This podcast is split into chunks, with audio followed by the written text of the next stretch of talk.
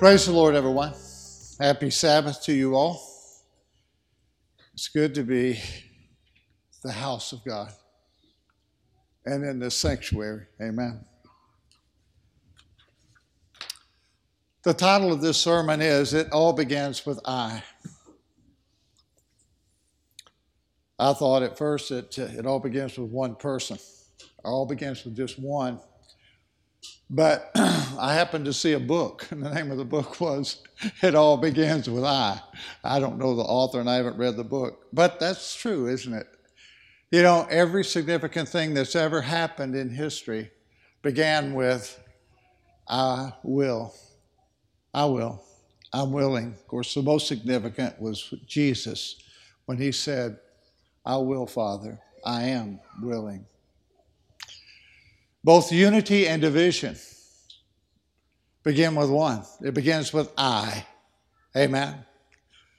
So, one way or the other, you will make a difference. You do make a difference one way or the other. Every person is a difference maker. So, you have to choose what kind of difference you want to make. Amen. You hear? You have to choose what kind of difference you want to make. And also, you have to examine yourself and see what kind of difference you are making to whoever you're around. We are called to be lights in the world. There's a story that I've told before, but I'm going to give one in more detail today. Pray for me that I would, because most of it I'm, I'm making up on the fly, but I trust that God will give us what we need. There was a man in the airport, Chicago airport. He was waiting in line. And he got bumped from behind pretty hard. And he turned around and he saw that there was a man that had bumped him and he was walking away, just saw him walking away. Well, he was upset a little bit. He thought he'd let it go, but then he's, you know, he said, no, I'm not going to let it go. So he said, hey, hey, I'm talking to you. Nothing. Nothing. So he walked over there. He walked out of line. He went up to that person. He said, Hey, I'm talking to you. Stop ignoring me. Still nothing. He got angry. He pushed the man to where the man fell onto the floor. And everybody looks around and says, What in the world is happening? When the man fell, though, his pants legs raised up a little bit, and you could see that he had prosthetic legs, those metal kind. And then he noticed that on his this man's shirt there was there were several post-its, you know, the little peel and stick post-its several of them on there. And when he saw that, he knew who that man was. Because the man was a very famous war hero who had not only received a Purple Heart for his wounds, but he received the Medal of Honor on a nationally televised event where the President of the United States awarded him and put the Medal of Honor around his neck. And the president had a son. And on that nationally televised event, where everybody is watching, honoring this man, because he had put himself in harm's way to save his fellow soldiers. There was a, a blast that they knew was coming. They could hear the shell coming, and he threw his body in the way as a shield to others. He not only lost his legs, but he lost both eyes. He lost his hearing from the blast. It destroyed his eardrums. And a piece of shrapnel hit his brain, hit his head, the part that damaged the part of his brain that allows you to speak. So he was a man with no legs, a man with no eyes, a man with no hearing, and a man unable to speak.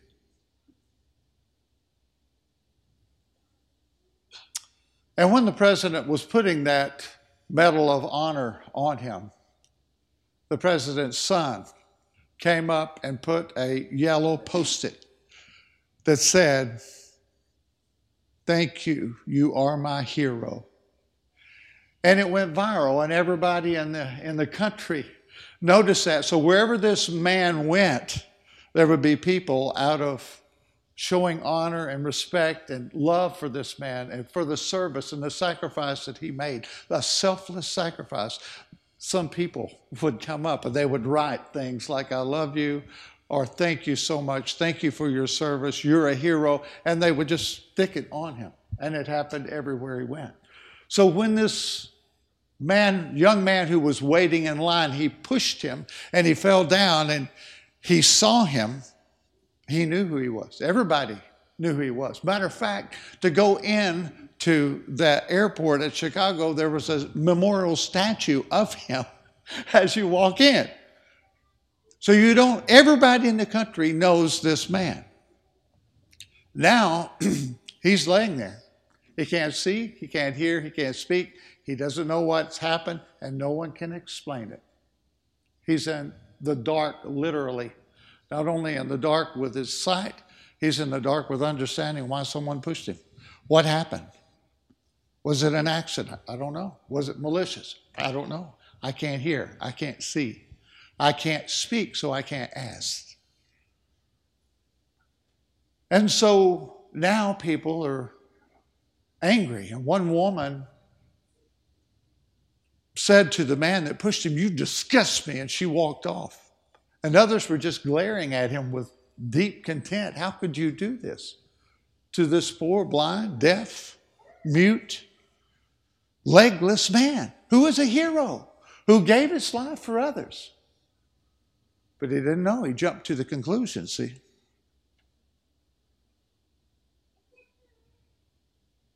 And people were berating him.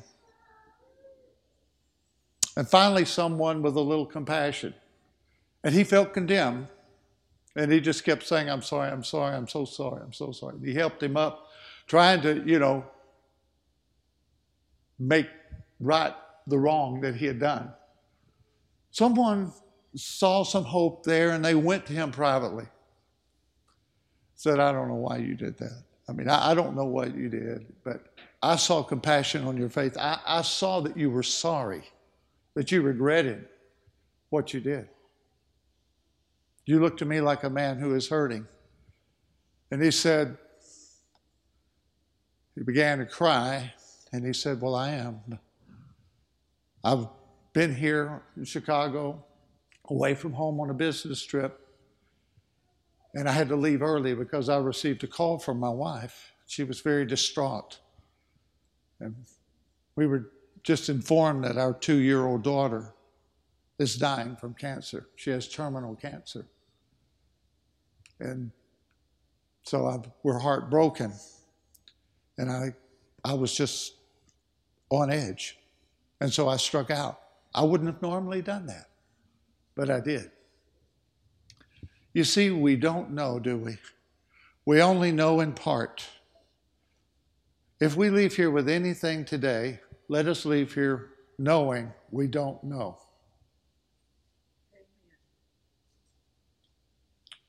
The Bible says we only know in part. We know in part. You see and you make a judgment. You hear, you make a judgment. Something happens, you make a judgment. But let's all understand all you know is the little you do know. And it's not enough. It's not enough. It's not enough.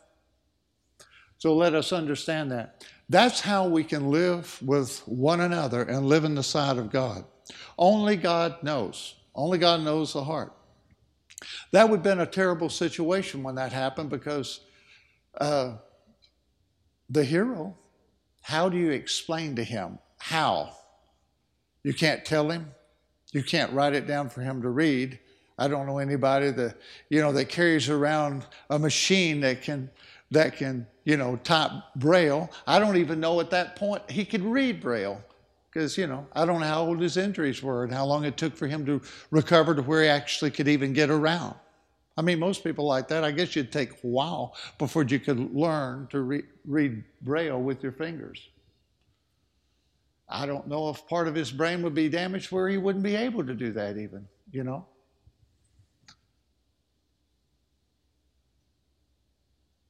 So we should always give every circumstance and every person the benefit of a doubt. You know, Peter was sifted like wheat. The devil asked for him specifically. He, you know, the devil, you know, got a hold of Job and his family, and God allowed it to happen. It looked like Job was suffering because he was a sinner. Everybody thought God is not unjust, so if you're suffering, uh, then you, you must be the one that was unjust. So his friends are saying, Listen, we know you did something wrong.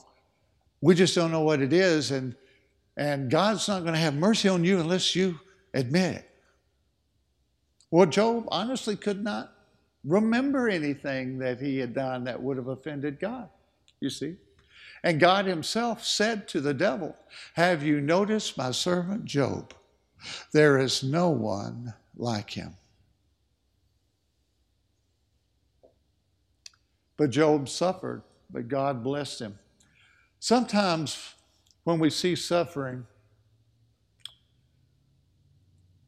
I wonder if what we're seeing, part, partly of what we're seeing, is not as bad as it appears to us. That when the Lord comes and the suffering stops, that we find that there wasn't as much unbearable, well, there isn't any unbearable, I guess, but as much unbearable pain as we thought. Amen. When we're talking about this covenant, our salvation is absolutely assured. The Lord is not just going to let you leave. Now, people, you know, most people who leave, they leave a little at a time. You know, it builds up. They're, they they began drifting away from God a little at a time, little decisions. That's what happened with Solomon. You know, it's what happened with Solomon. What happened with Solomon? Bad company corrupts good morals. He surrounded himself with pagan wives. And, and you know, whenever you have people you're close to, you want to, you have a tendency to want to please, even if you compromise, you want to please, you know. But let me say this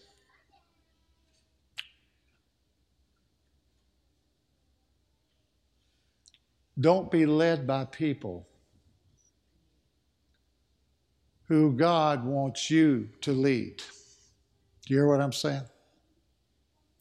Don't take the position where you're following and being led by someone whom you should be leading to God, leading to righteousness. And I've always said, you know, if you're going to go to the world and you're going to have worldly friends, work the work of Christ so that you can help lead them out of that darkness. Don't build your house in Egypt. Let's be more like Abraham and not Lot his nephew. You know, when they had to separate because there was a, you know, quarrels between their servants. You know, they had all these herds and flocks, and there was there was quarrels there. So they said, okay, this is two. You take one side, I'll take the other. And Abraham said, you pick, you know, and I'll take the other. Lot looked toward Sodom. That's what the Bible says. There was something a little bit appealing. He was a righteous man, Peter said that. He said that righteous man was vexed by the wickedness of Sodom, but he was still foolish. You can be pretty righteous and still do some foolish things. Amen. I've done my share. But he looked toward Sodom. And you know, they lived in tents, and that's what they were supposed to do. They're supposed to live as strangers. God called Abraham out. Lot came with him. I mean, why did Lot come with Abraham? Because he believed Abraham, he had faith in Abraham.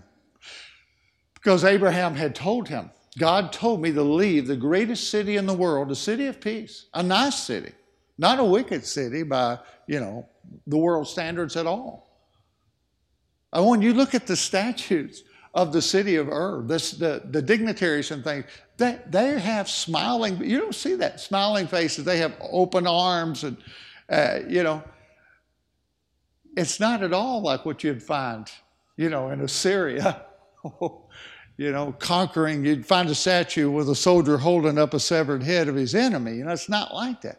Ur was a peaceful city. People lived in prosperity. But God said, Abraham, come out. Not only will I make you a city, but I'll give you a golden city. Because we find that Abraham was looking for a city not made by man, but whose architect and builder is God. We find that in Hebrews 11. He said, Come out of this city, and not only will I give you an eternal golden city, I will make you a whole multitude of nations. I'll give you a son. You've never had any children. You and Sarah's never had any children. You, Abraham, one man, can make all the difference for all of humanity. And not even from now to, to, to the future, to the end, but from now all the way back to Adam, to Abel, to Abel, and all the way to the last human beings before the Lord comes, and those resurrected in the second resurrection. You will be a difference for all of them because you'll be the father of them all, both Jew and Gentile alike.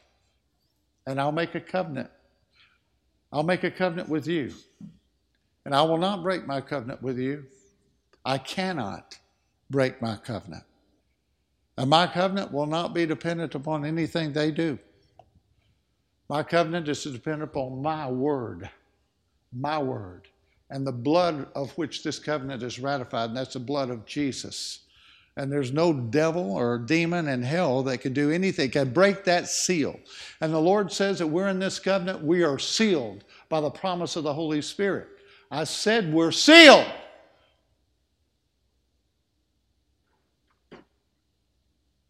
Oh, I think if the devil touched that seal, his hand would probably fall off, probably rot off, turn like leprosy and just rot off. He's not going to even come near that seal.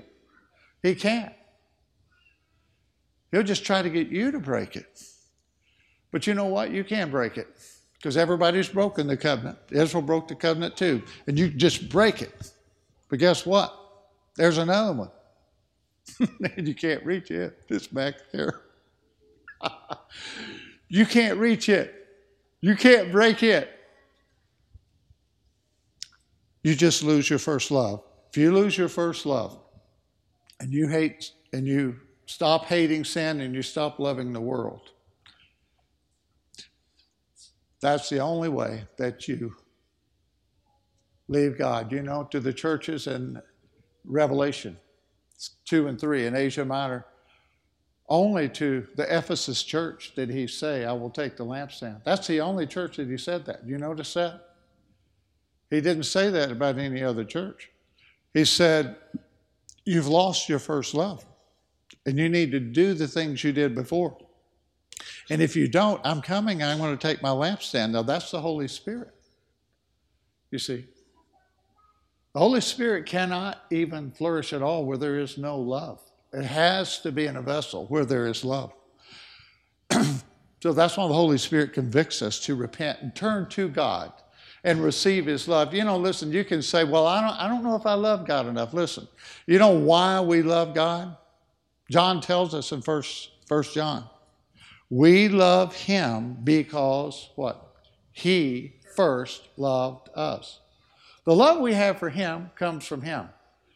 The faith that we have comes from Him. The fear that we have, the measure of fear in order that we would respect and obey Him, comes from Him. It all comes from Him. Now, when Abraham and Lot, think about it, Lot moved his tent it says, toward Sodom. Now he's in this land. You know where Abraham went?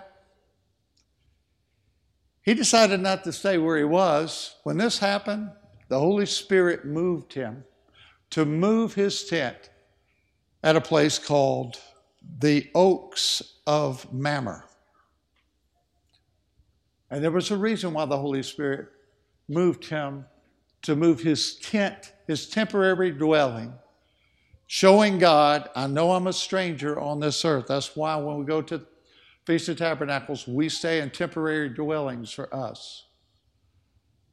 He moved that to the, by the oaks of Mamre, and it was at the oaks of Mamre that the Lord and two angels appeared to him. You remember he killed the fatted calf, and he said, Oh man. And that's where the discourse over Lot, I mean, over Sodom took place. We'll probably read that. I think that's in uh, Genesis chapter 18. So, Lot, though, listen, he moved his tent a little farther away from Abraham, a little farther away from the father of the faithful, a little farther, far, further away from the promise, promises of the covenant. That's what it symbolizes. And a little closer to the city of sin a little farther away from the city of peace, Jerusalem. You know, Jerusalem means city of peace. And the New Jerusalem is the city that's never had anything but peace. And then it says, a little bit over, a little bit more closer, where you kind of could see Sodom looking over there. Hmm. Wonder what it'd be like to get shed of this tent. I bet I could find me a pretty nice house or an apartment. and eventually, just from here to here, I mean, they're going opposite directions. Abraham was going to where God is leading him. Lot, he's righteous. And he has a wife and he has two children. And eventually you find out he just moves in.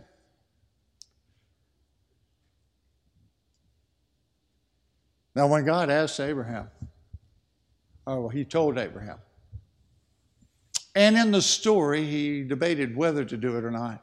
Shall I tell Abraham what I'm really going to do? What I've sent my two angels toward that direction where Lot is, where Sodom is. Should I tell him? Yeah, I'm going to tell him. I'm destroying Sodom.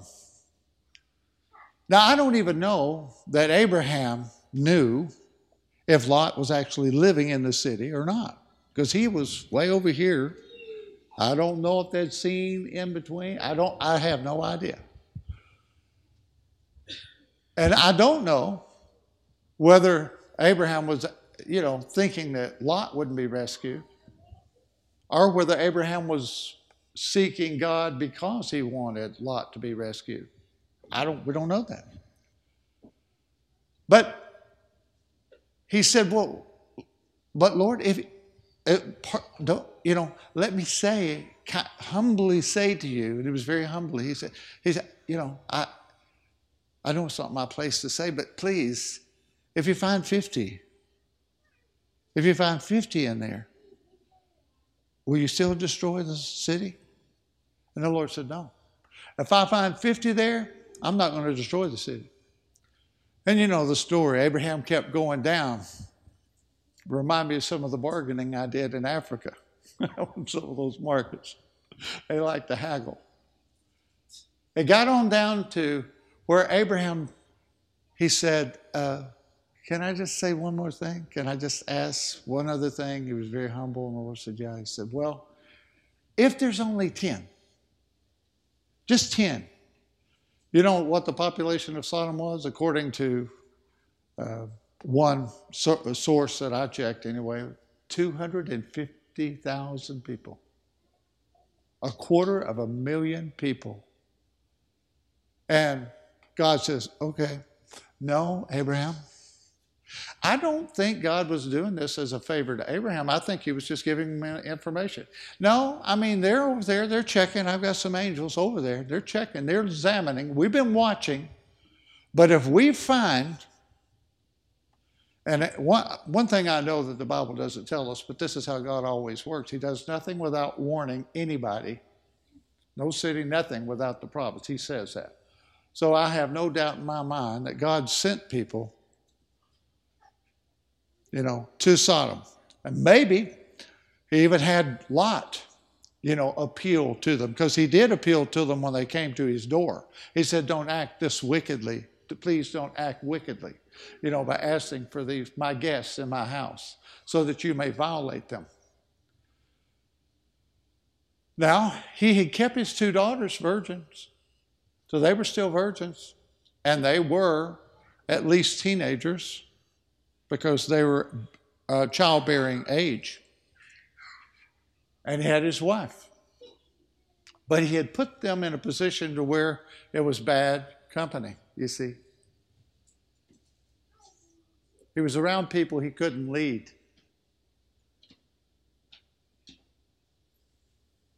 And he was vexed by their behavior.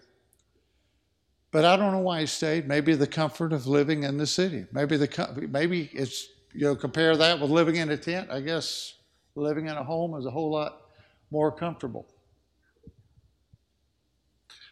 And so God says, okay, if I find 10, if there's 10, I will spare the city. I will not destroy the city. And you know the story. He destroyed the city. You know why? Because he didn't find 10. Out of 250,000 people, he didn't find 10 people who responded to whoever he sent. And I bet he sent more than one person. You know, if he sent Jonah to Nineveh, he sent somebody that we don't know. Maybe somebody there, maybe it was Lot that was already there, but somebody he sent to give them the opportunity because he doesn't do anything without giving people an opportunity to repent. He never has. You won't find it anywhere. Now, he may discipline you if you're his child, but I'm talking about a nation or a people that not in him, you know, to where they don't know him. He does he only he doesn't expect much out of them, but if they're exceedingly wicked and you know, there's so much violence, there's there's so much you know, whenever you have those type things, you've got all kinds. You got murder, you got cheating, you got everything else, and the cries just go up.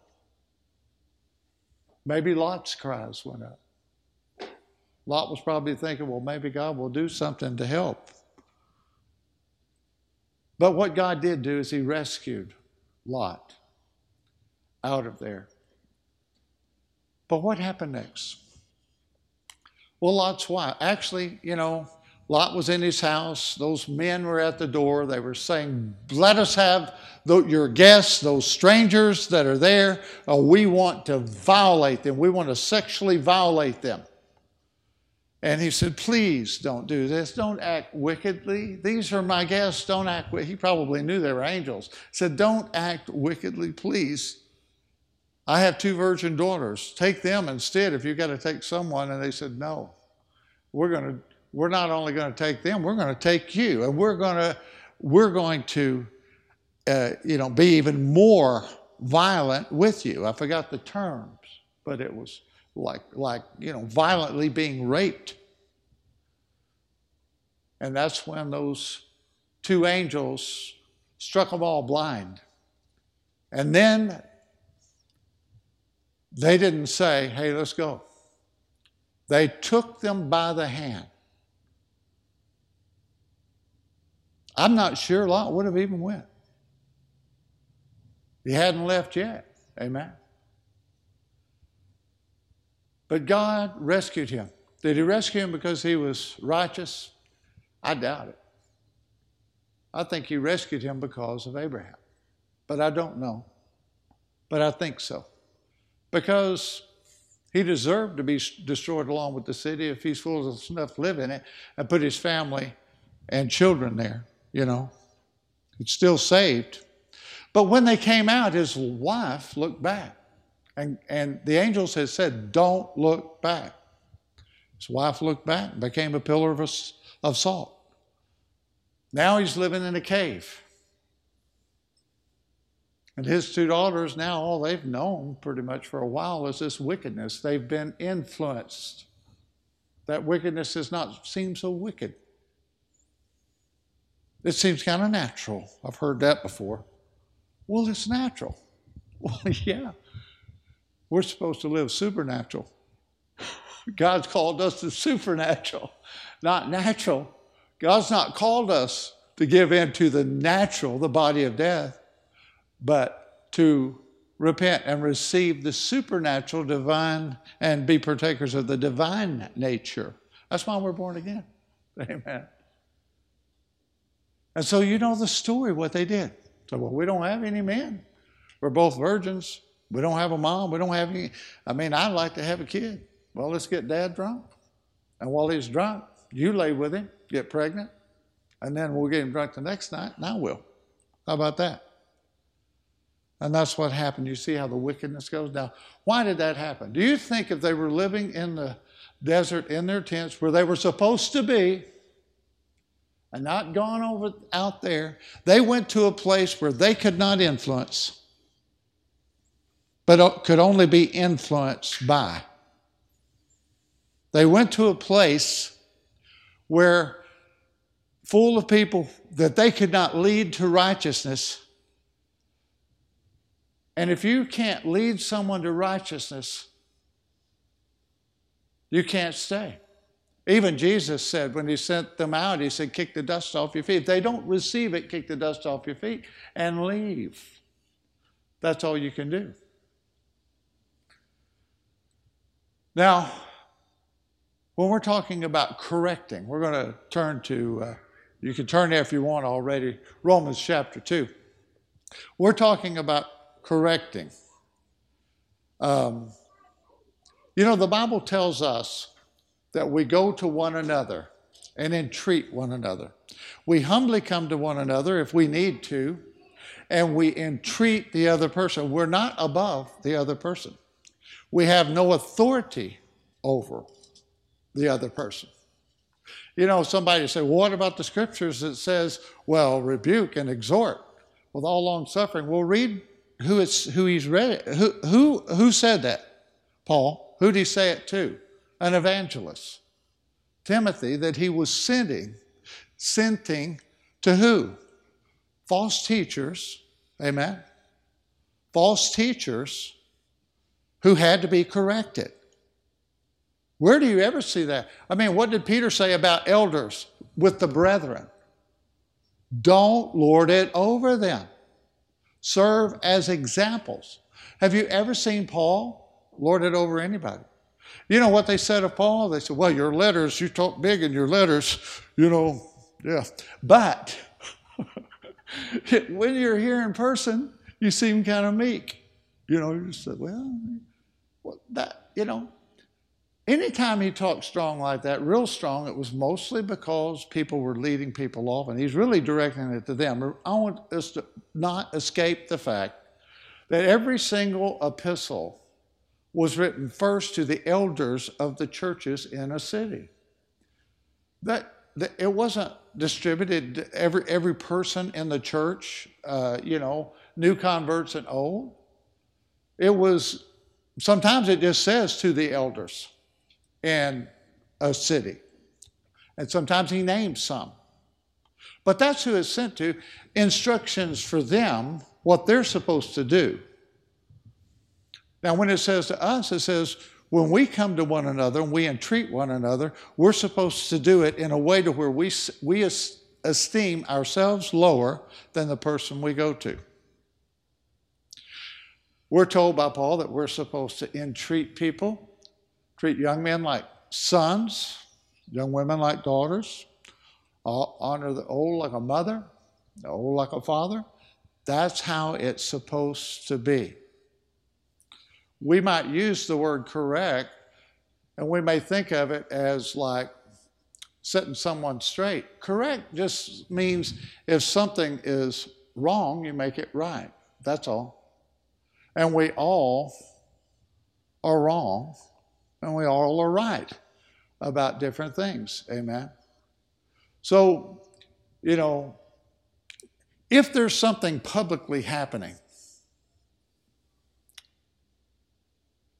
you know, I mean, if somebody's walking down the aisle here and we're a huggy bunch and we go to hug, hug them, you know, and they just knock our arm out of the way or something like that, and other people, well, you can't let that go, you know, without saying, hey, listen, if you don't want to be hugged, don't knock somebody's arm out of the way. Just put your hand up and just say, no thanks. they won't bother you. Amen? They won't. Would you? No? You say, okay, I'll give you space. At least you want space right now for this day. Maybe there's something going on. Maybe you got a bad report, you know, or something else. Who knows? So we live with each other with understanding. Now, something like that, you may just have to go and say, hey, don't do that. I would do that as a pastor. I have done that as a pastor, things like that. But, you know, through my life as a pastor in 20, 20 something years, 20, almost 25 years, 27 years, um, I knew who it was in the congregation that, that I could actually go and correct. And I've always said, I'll pastor who will let me, I'll teach the others who will let me, and then I'll just love the ones who won't let me do either one. Anything else but love them, you know, and just pray and just hope that things come along. You know, that's all you can do. Amen. But the, the point of correction is not to uh, like get on to someone or be authoritative or something like that. It's not that at all. None of us have a right to correct anybody. Nobody gave you a right to correct. Now, pastors are told that they have to do certain things like that. Timothy is an evangelist. But the body of Christ, we're all the same. Amen. We're all the same. And not just the same, but each one of us is supposed to esteem others as greater than us. So, you know, if we see something that we, we, maybe there's a problem, and there always are problems, well, then what we have to do first is say, okay, let me examine myself, make sure that, you know, that I'm humble, make sure that my motivation is from God, I'm led by the Holy Spirit, pray about it, and then you go and to whoever it is but here's the thing let me, let me say this. You have to know whether um, you're in a position to where they will receive it. Amen. Because if you go to someone where you're not in a position uh, to say, hey, you got this problem, you know, and I, I thought you should know. They do need to know. I mean, I hope they want to know. I've seen that many, many, hundreds of times, honestly. And whenever I discern wrongly the person, it never worked. It, it caused the situation to be worse. It caused offense because you can't correct someone unless you can. Let me put it this way. If my car needs correcting because there's a mechanical problem, I don't call my dentist. I might have a dentist that could fix it. I don't know. Maybe he's a mechanic too. But I never even think about calling a dentist to fix my car. And I never ask my mechanic to work on my teeth, you know. And so we have to decide okay, before we go to somebody to deal with a problem. Now, if it's a personal problem, you have to go to them. Like, you know, if you're upset with someone, you have to, because that's what Jesus said to do. You know, go, go make it. But I'm talking about like a position, being in a position to correct. Only leadership is in a position to correct. Only parents are in a position to correct their children you know, or maybe grandparents, and sometimes grandparents are not allowed, so you know how that goes. But you don't automatically, just because you're in the church of God or because of age or anything else, have a right to go and correct somebody. You have to first find out is it possible? Just like you would say, is this, uh, you know, some of you work on your own vehicles and you say, well, if it's possible, I'm going to do this, save money, right? But then if you look at it and say, you know what, it's over my head. I can't do this. I'm not able to do it. Well, then you have to hire someone who is. Amen. And the thing about it is, there's always someone that is able. But there's always been people, always been people, that I would have loved to go to and to point out something. But I knew they wouldn't receive it from me. They weren't in a position. Maybe they were just independent minded. I perceived and knew after praying about it that they, they would be offended if I came to them. So I couldn't just go to them. You know, I would just have to pray about it. But almost everybody has somebody in their life that they trust and they can go to. I don't know too many people that don't. So it's not like all of us are alone. You see what I'm saying? We're not. Let's go to uh, Romans chapter 2. So, see, I mean, we can make a difference, but we have to do things the right way, amen? And we don't a lot of times, none of us. So, when we don't, we shouldn't feel condemned about it. We shouldn't, you know, beat ourselves up about it. And on the other hand, if you're on the other end of that, same thing. It just, this is part of living life as a human being. Amen. The point of it is, even in all this, like I said with the opening story, we only know in part. That's it. We don't know the full. And sometimes, uh, if we knew everything, it would change a lot of things. Amen. now, here in Romans chapter 2, we'll begin in verse 1. Therefore, you have no excuse, every one of you who passes judgment. For in that which you judge another, you condemn yourself, for you who judge practice the same things. Now, that really applies to all of us. Now, we might say, well, um, I don't practice what that person practice. No, but you practice something that that person doesn't you know, that, or do something that that person doesn't. We're all in the same boat when it comes to that. That's why, you know, Paul said in 1 Corinthians chapter 6, which I suggested everyone to read um, on the church page, you know, is that why not rather just be wrong? Why not be wrong? Why do we have to have justice right now? I will never get it anyway. But if we did, we'd probably be a pile of ashes. You know, if justice came to me, that's what I'd be. I want justice where it benefits me. I don't want justice where it comes back on me, but see, it does. If justice comes, justice is like a, you know, it's, it's, it's like an inferno that comes and it burns everything that's impure. And if I'm impure too, in my thoughts or my actions or my, you know, attitude or whatever, it's going to burn me too. Amen. So, notice, and we know that judgment of God rightly falls upon those who practice such things. But do you suppose this, O oh man, that when you pass judgment on those who practice such things and do the same, that you will escape the judgment of God? Now, this judgment of God is not into, you know, this has got to do with, we have a covenant with wonderful promises and we can realize those wonderful promises just like the children of Israel can if we walk in the covenant. If we don't walk in the covenant, you know, if we don't allow the laws of God that's written on our heart and the Holy Spirit, you know, helping us to uh, walk in those, and we don't walk in the love of God, well, you know, we're going to have problems.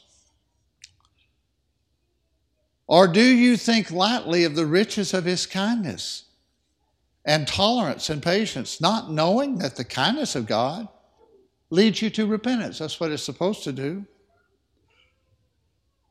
You know, because some people think, well, the kindness of God means, well, he'll he'll look over my, you know, and he does. But it's supposed to convict your heart by the Holy Spirit to say, I know, Lord, I really want to please you.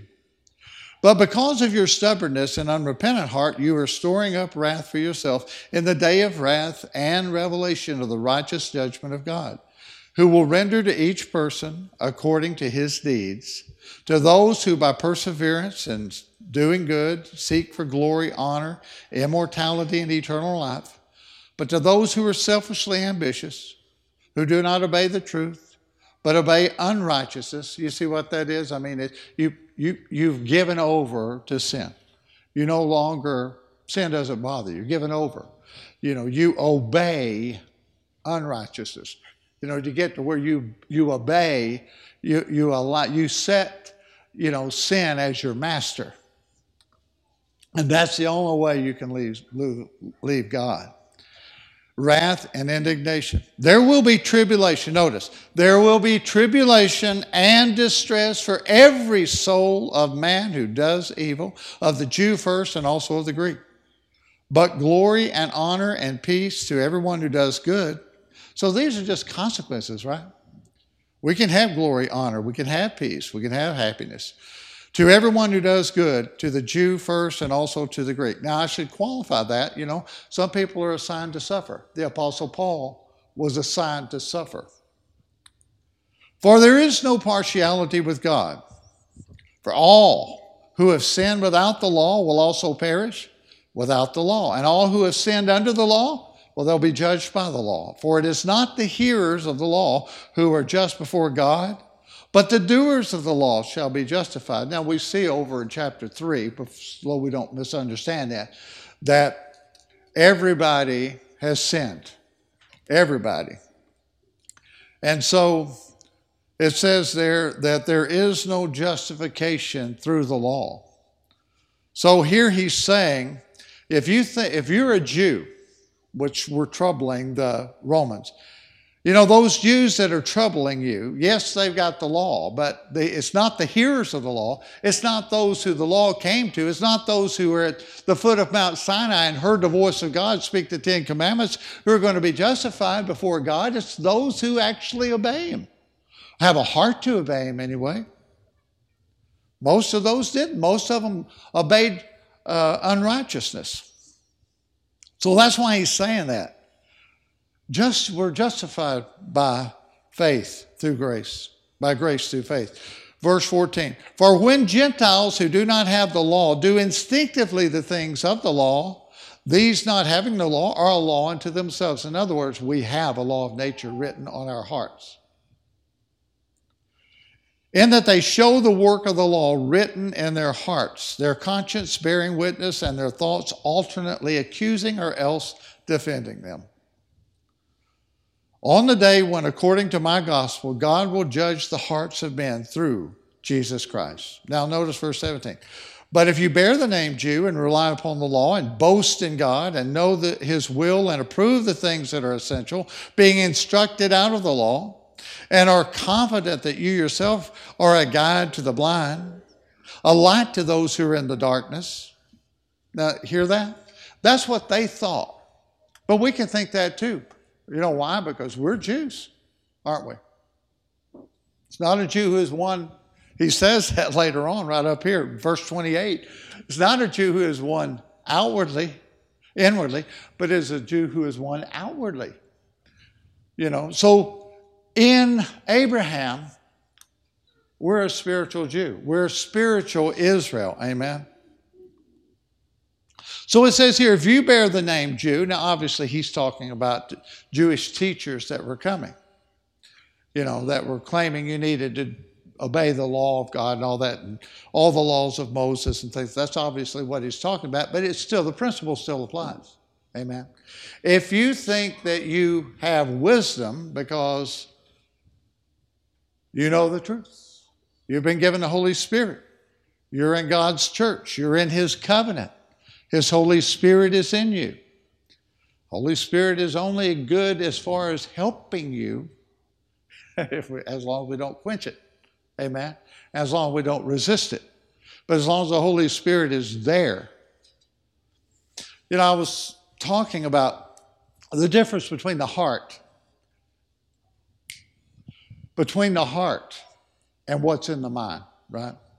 If you think about Isaiah, Isaiah was a righteous prophet. And Isaiah went into the temple. Now, he went in the temple every day, maybe more than once a day. He'd go in the temple. He didn't worry about going into the temple. He went into the temple boldly to do his sacrifices or maybe to pray and, you know, talk, talk scripture with other people. I mean, he did those things. Amen. But one day he walked into the temple, and guess what? He literally saw the presence of God.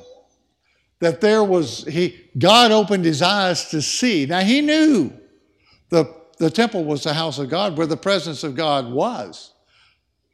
And it was a concept in his mind, just like it is right now with us. It's a concept in our mind. But if God opened our spiritual eyes to truly see, well, we'd see more. Amen. But he looked up and he saw God high and lifted up on his throne and the trail of his robe going. And it just made him undone. And he immediately said, he had he, he wanted to run. He wanted to run.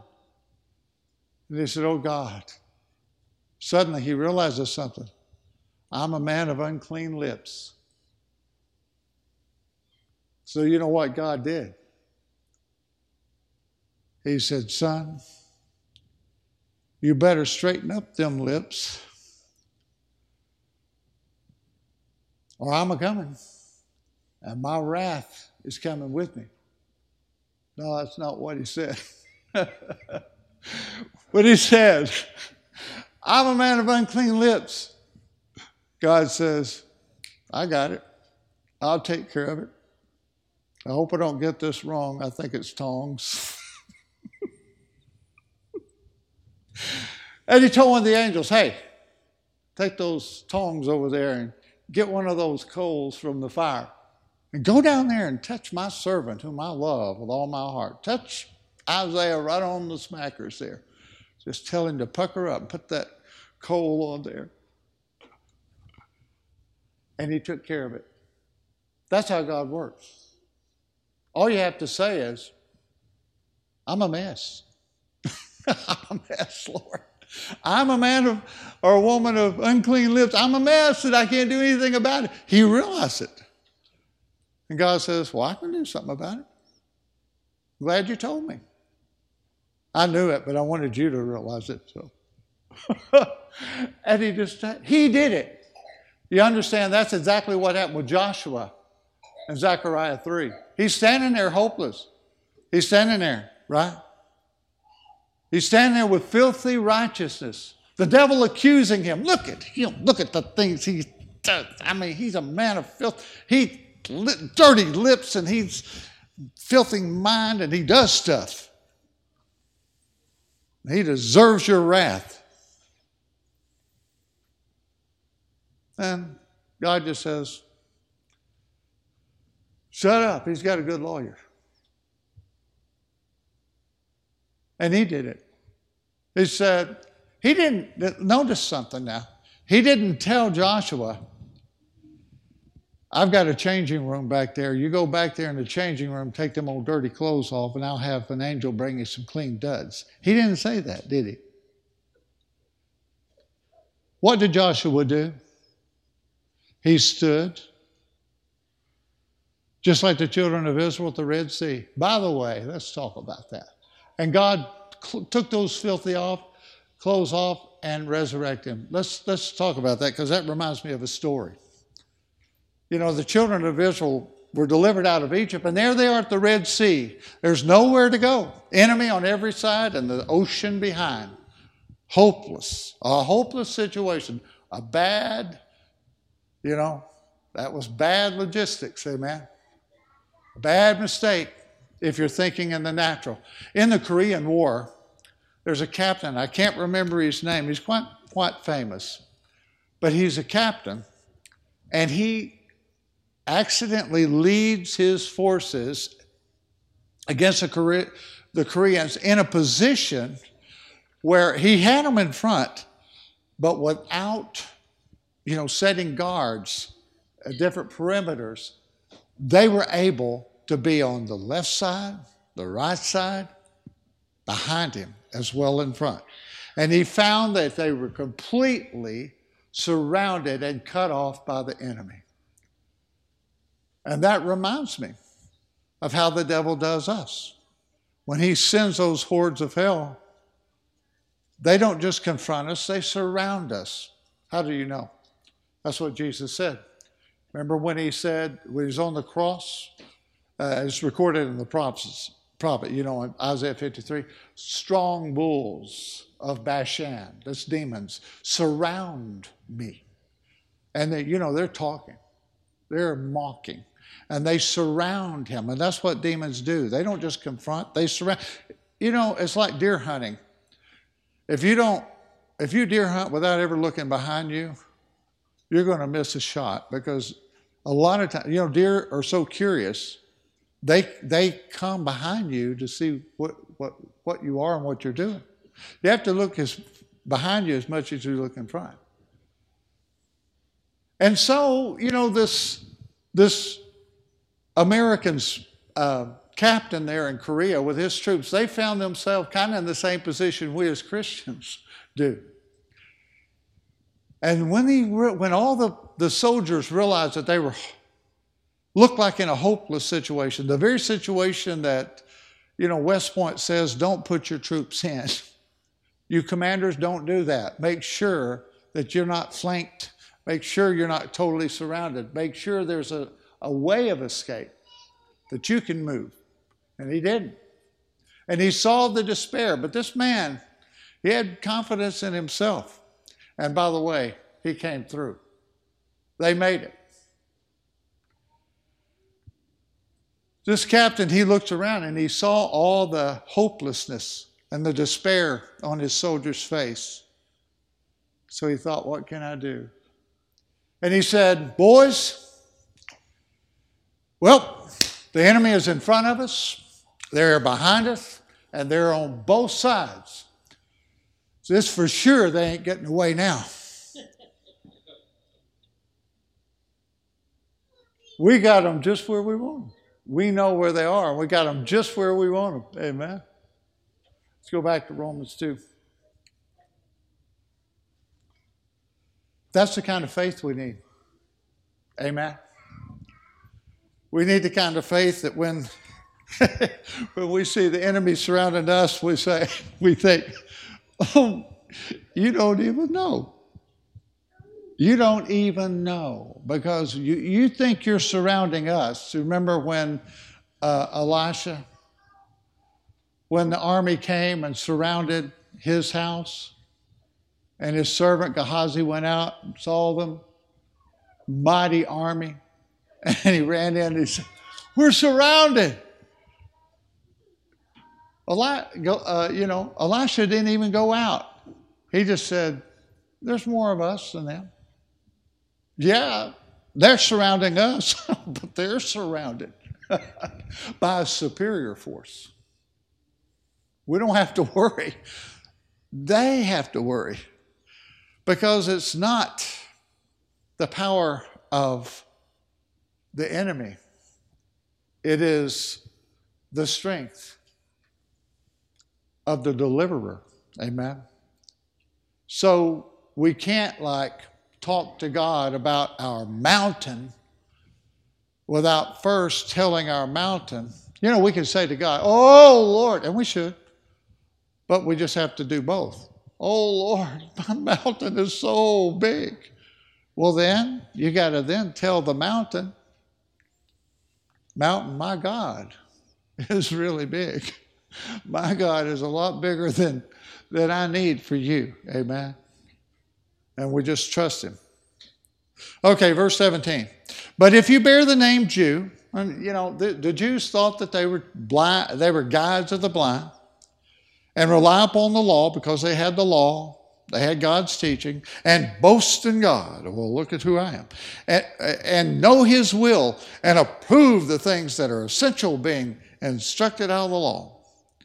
And you're confident that you yourself are also a guide to the blind, a light to those who are in darkness. You're a corrector of the foolish, a teacher of the immature, having in the law the embodiment of knowledge and of truth. So the point is, you know, we don't set ourselves like, like this to each other. Because here's the problem we live in glass houses, so if we throw a rock, we're going to break our own window. That's what happens, you know. You thought, well, I, was, I wasn't aiming at my window. The thing about it is, whenever we throw rocks at people, we, we, we usually miss sometimes, you know. They just get mad because we threw it. One time when I was a kid, there was a, my little neighbor. He was, I don't know, he was maybe five years old. I was maybe 10 or something. And I saw him out and kind of in the distance. And I thought, well, I'll scare him a little bit. So I got a little dirt clod, you know. It was dry though, because it'd been dry. And I just threw it way up in the air. And I thought, well, it'll just land. And, and I like to watch this reaction. it landed right there, right on that poor little kid's head. And he just ah, you know, screamed and just take off running. He didn't know what happened. I mean, it just came out of nowhere. He didn't see anybody throw anything. It was just like walking around and the dust flying everywhere. And he just took off running. And I thought, oh, Lord. I ran too because I knew he was going to be in trouble if his mama found out because his mama was a big mama. And her she and her husband fought all the time, and she won physically. I mean, he was beat up quite a bit. but that little kid was, he was something else. He, when he was like about three years old, he would run out of the house with his breeches down, saying, I'm going to pee on you. And as he trying to pee on anybody here. If you're watching, I remember that, Ronnie. So he says here, you know, if you're a corrector of the foolish, you set yourself as a corrector of the foolish, and we all have. We've been on both ends. A teacher of the immature, because you got this knowledge. Well, verse 21 says, You therefore who teach another, do you not teach yourself? You who preach to one, don't steal, or don't do this, or don't commit adultery, do you do it? Do you, you know, you say, don't have an idol. Well, do you have idols? So he says, don't boast in what you know. That's what he's saying. Because in that you would dishonor God. And then he said, you know, because you teach the law, but you don't do the law yourself. And that's why, you know, even if we have to go to a brother, you know, like Jesus said, uh, we have to go to a brother uh, in such humility to where we say we're thinking in our mind we're thinking i know exactly where you are because you know i'm in the same place too if i'm not there right now i've been there amen now we're going to go over to philippians chapter 2 i'll make a few points here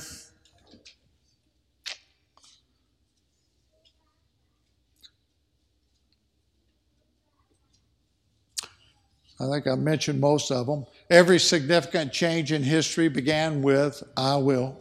I mean, we think about Noah. Noah was righteous. We're here because he was righteous. He said, I will follow you, Lord. I will walk righteously before you, you, Lord. And no one else in the world did. He was the only person. He was alone.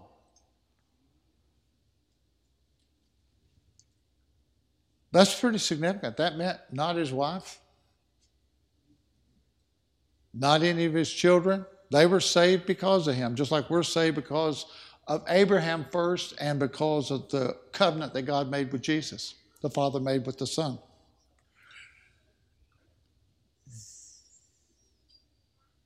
You know, listen. You remember the parable of the Pharisee and the publican, the tax collector, and they're in the temple, right? And the Pharisee, by every uh, you know standard, was righteous. By the law, I mean, by the law he was righteous because the law didn't say, "Thou shalt not be self-righteous," and the law didn't say, uh, "Thou shalt be humble," and "Thou shalt shalt not have pride or be prideful." God said things like that, but there was not a commandment, you know, that like that in the law. There's no commandments like that. So by the law, he, uh, you know, the, there was no commandment this uh, uh, in the Old Testament that said, if you have lust in your heart, you committed adultery. You know, there was no commandment that if you have hate in your heart, unforgiveness in your heart, then you've committed murder. That's not there. So by the law, he's righteous. He fasts twice a week, and he's proud of it. and, you know, he gives I mean, he, he, he ties off everything. If there's a plant that's got 10 little leaves on it of mint, he take uh, or cumin, he takes that one off. This one's for you, Lord. He didn't miss anything. He was conscientious about it. And he was pretty proud about it. He thought about it, you know, and he realized how, how good he was compared. So he said, I thank you, Lord that I'm not like that man. And you know, something to notice it says that that man, and maybe because he was humble before God, maybe because he was afraid the Pharisee would say something to him if he got near, but the Bible says he stood at a distance. Probably because he felt distant probably because he felt distant from God. And he knows the Pharisees talking about him. So I'm glad I'm not like that old sinner over there. Look at what all I do. And the fair, and the publican is just the tax the worst, the bottom of the barrel is the tax collectors. You know that's worse than the prostitutes. I mean that's worse because they're doing the work of the Romans. They're despised. Have you ever saw the, that series uh, the, the chosen, you'll see that with Matthew before he was called, how despised he was. And they were all thought of as cheats, and most of them were. That's why Zacchaeus, you know, gave money back to people because he had cheated people. But there he, he, he, you know what he does? He rips his clothes. And that is a, that's a, that's an act uh, uh, that was a, a way to display humility, uh, despair, hopelessness, and he then beat his chest. He beat himself. He hated himself. You know what that man was? He was a sin sick soul whose heart was tormented by his own sins, but he felt trapped. He felt hopeless. He was helpless. He didn't have the Holy Spirit to help him. I don't know his position. He probably was not born in some kind of noble position like that Pharisee. And he wouldn't do anything, but he wouldn't even lift his eyes to heaven. You hear me? I said he wouldn't lift his eyes to heaven because he was so ashamed. He beat his chest, he tore his clothes before the Lord. I'm sure the Pharisees saw it, probably chuckled a little under his breath. Probably thinking, that guy's going to fry, and he deserves it. And uh, the publican said, Have mercy. That's all he said. You know, he didn't do anything except be humble, except be a sin sick soul whose heart was grieved by his own his own sins. And he said, Have mercy on me, oh God, I'm a sinner. Now you notice what he didn't say. I'll make a deal with you. I promise that I won't ever sin again. That's what a lot of people do, you know, when they get in a situation. If you get me out of this, I mean, testimonies we've heard like that, not in the church, but out there. I tell you what, if you get me out of this, I mean, I'm going to, you can count on me from now on. I'll do whatever, you know. I'll whip myself with a belt till my back is bleeding or whatever. I will wear a belt of nails around here, this big belly.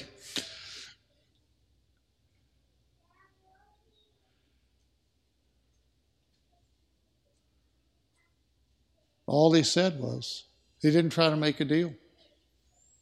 God already made a deal. You don't have to make a deal with God. Deal's already been made.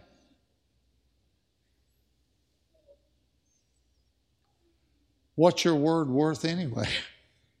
Nothing. But the word of Jesus and the word of the Father is everything. He cannot lie. And when he says that he will guard us and he will never let go, he won't. Once you're in covenant with God, it's really difficult. You can't just, he won't let you just walk away. He may have to destroy you to where you die first. If that's what it takes for him to have give you eternal life, he may take your life. And you know what? That's okay with me. I, I actually pray that. I actually even pray by any means, by the most painful means. I, I pray that prayer regularly. By the most painful, I don't care, Lord. Just I want your will. And I want to be with you forever. I love you with all my heart. And I know you love me, and I don't want to miss that love for all eternity. But I've never stopped hating sin. I've always loved righteousness, love, and so do y'all. You do. So don't even entertain the thought that you're in danger of losing your salvation. You're not even, there's no way. First of all, He didn't save you for you, He saved you for Him. For the joy set before Him, Jesus did what He did. He loved us but He created us for Him, for His glory. We're His family. And so,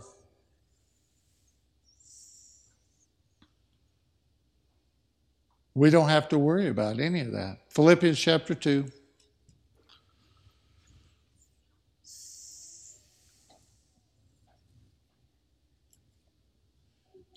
Uh, you know, this is a beautiful passage in Philippians chapter 2. And we're going to have to close, but um, so I, don't know if we'll read any of Colossians. Maybe if I just go quickly, we might be able to do both of them.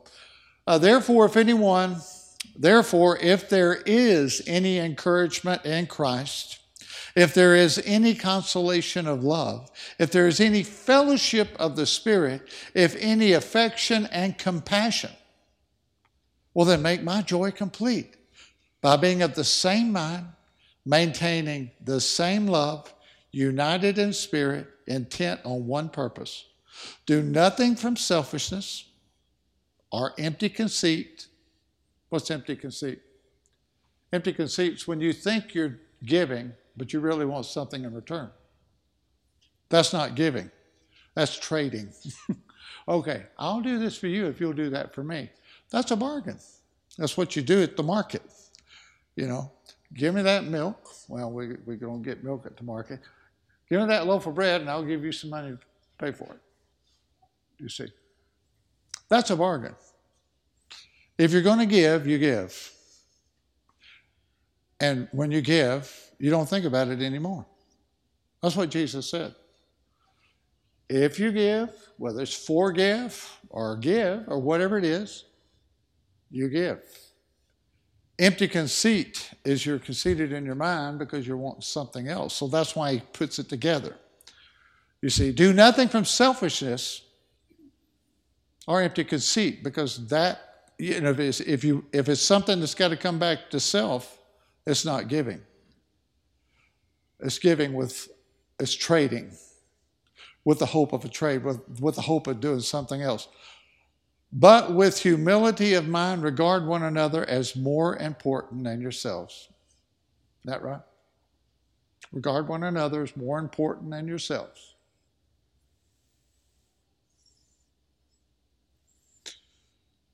None of us know what God has in plan for each one of us for eternity. None of us.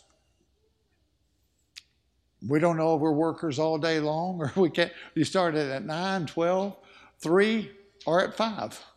We don't know. But we're going to be rewarded. Amen. Do not merely look out for your own personal interests, but also for the interests of others. Have this attitude in you that was in Jesus Christ, who, although he existed in the form of God before he came as a man, of course, he did, though he did, he did not regard equality with God a thing to be grasped. And in the Greek, it means something to be selfishly held on to. He emptied himself to save others. He emptied himself, taking the form of a bondservant, and being made in the likeness of men, being found in appearance as a man, he humbled himself by becoming obedient to the point of death, even death on the cross. You remember what we we love those scriptures and you know Hebrews chapter 2 where Jesus is not ashamed to call his brethren and he announces to the whole heavenly host, this is my family. This is my brothers. You know, I'm not ashamed to be. And he said he he took, you know, the, he took on the flesh because we were in the flesh. So he took on the flesh to be with us, God with us, Emmanuel. He was pleased to be with us. And he came to be with us for us to see God in human form. And then he gave his life for us so that we could live with him in God form in glory.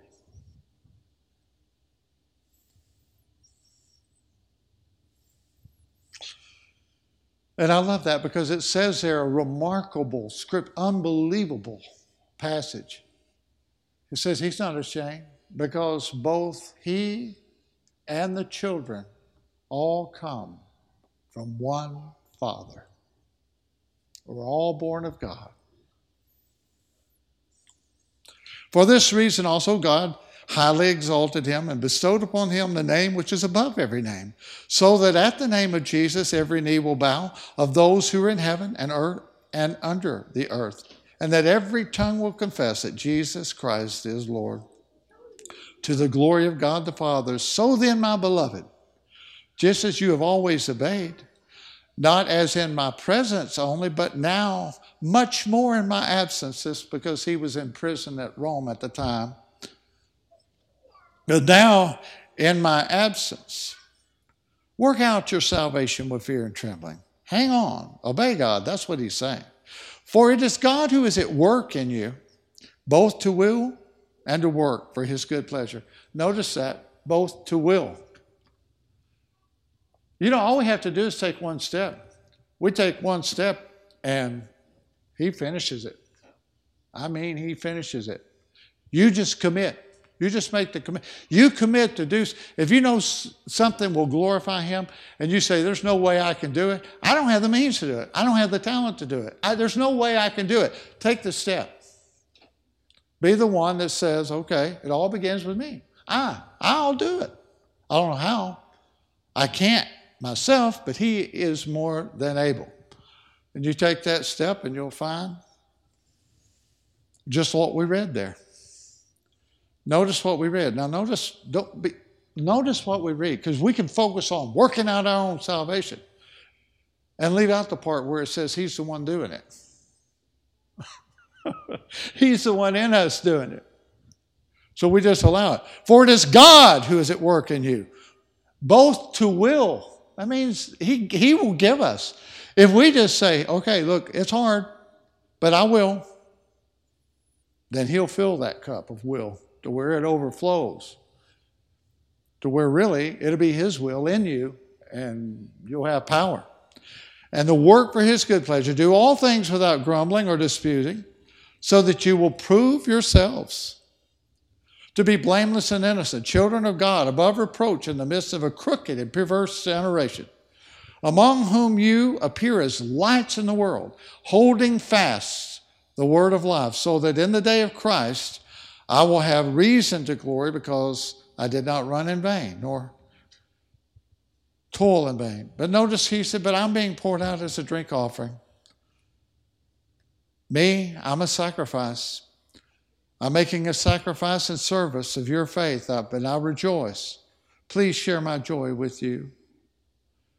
So I urge you, rejoice in the same way and share your joy with me. We'll just read a little Colossians and then we'll close.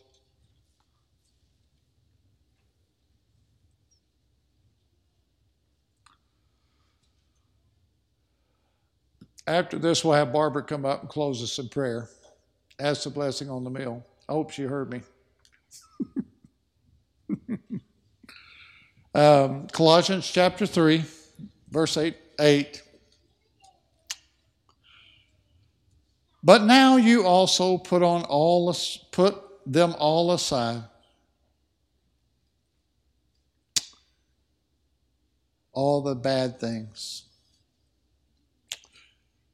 Put aside anger, put aside wrath, malice, slander, abusive speech from your mouth. Do not lie to one another, since you laid aside the old self with its evil practices, and have put on the new self who is being renewed to a true knowledge according to the image of the one who created him. Now, you hear that? Put on the new self. We can do it. We can do it. And if we think we can't do it, just say, Lord, I'm, I'm going to need a couple angels to help me dress. I mean, you get you you sent some angels for Joshua, so I mean, you know, I'm not worried about them, you know, laughing at what I look like. Just I mean, I just need some help. Put on the new self. And this new self is being renewed to a true knowledge, a true knowledge according to the image of the one who created him, a renewal in which there is no distinction between Jew and Greek, or Greek and Jew, circumcised and uncircumcision, barbarian, Scythian, slave, free man, but Christ is all and in all. So, as those who have been chosen of God, holy and beloved, I love that, don't you? Those who have been chosen of God Hmm. Holy and beloved, put on a heart of compassion and kindness, humility, gentleness, and patience, bearing with one another, forgiving each other. And whoever has a complaint against anyone, just as the Lord forgave you, so also should you. Now, I want to say something. The Lord forgives us if we have a repentant heart, if we truly care about the Lord. It's not that you have to say, I repent. Did the man, did the publican say, I repent? Who? Well, where do we find? I mean, you know, we initially repent. Yes. And there may be things that we got to stop doing. That's called repent. But when we have a repent, we're living with a repentant heart when we have the Holy Spirit. We're in a state of repentance. You know, when we're convicted, we're in a state of repentance. And that comes with the new self that we put on. And we can put it on, you know. Maybe it comes in layers. and, you know, but we'll be blessed if we put it on. So that those who have been chosen by God, holy and beloved, put on a heart of compassion and kindness, humility, gentleness, and patience. The very things that are extremely hard to do and we fail in all the time, and we will. Bearing with one, this, these are goals that we aspire to. Amen. That we may never achieve in this life, but we aspire to. Bearing with one another, forgiving each other. Whoever has a complaint against someone, just as the Lord forgave you, so also should you. Even if they don't come and say, I repent. The publican didn't say that. He said, Have mercy on me, O God, a sinner. Beyond, God knew he had a repentant heart, but he was stuck. He didn't say, I'll make a deal with you. I won't, tax, I won't collect any taxes anymore if you forgive me. He didn't say that. He probably left there. And do you think the, the prostitute that, that washed uh, Jesus' feet with, with, you know, her hair uh, just suddenly stopped being a prostitute? I don't know but there's no indication that she did it. It probably it was a process of conviction and overcoming, you know, receiving the power to. Beyond all these things, put on love, because love is a perfect bond of unity. Let the peace of Christ rule in your hearts. We can. We can let trouble rule our hearts, or we can let the peace of Christ rule our hearts. Now, you can be very righteous and still be troubled. Paul was troubled and he was righteous. David was troubled and he was righteous. So it's not that, ah, I'm just peaceful all the time, everything. It's not that. But you can have peace in times of trouble. You can have peace in trouble knowing that God's in it. Let the peace of Christ rule in your hearts, to which indeed you were called in one body, and be faithful. Let the word of Christ richly dwell in you with all wisdom, teaching and admonishing one another with psalms and hymns and spiritual songs, singing with thankfulness in your hearts to God. How do we admonish one another? Uh, let's see, what did he say? Oh, with psalms, with hymns, with spiritual songs. Where's the. Wait, wait just a minute. Uh, I can't find criticizing. Is it in that translation? How do I? Well, I thought I could, if I'm going to admonish and teach somebody, I need to be critical. Oh, well, I guess they left it out. This is probably a New Age translation. no, here's how we admonish one another and teach one another with psalms and hymns and spiritual songs, singing with thankfulness in your hearts to God, just like what we did last night and today. Whatever you do in word or deed, do all in the name of the Lord Jesus, giving thanks through him to God the Father. So it all begins with I.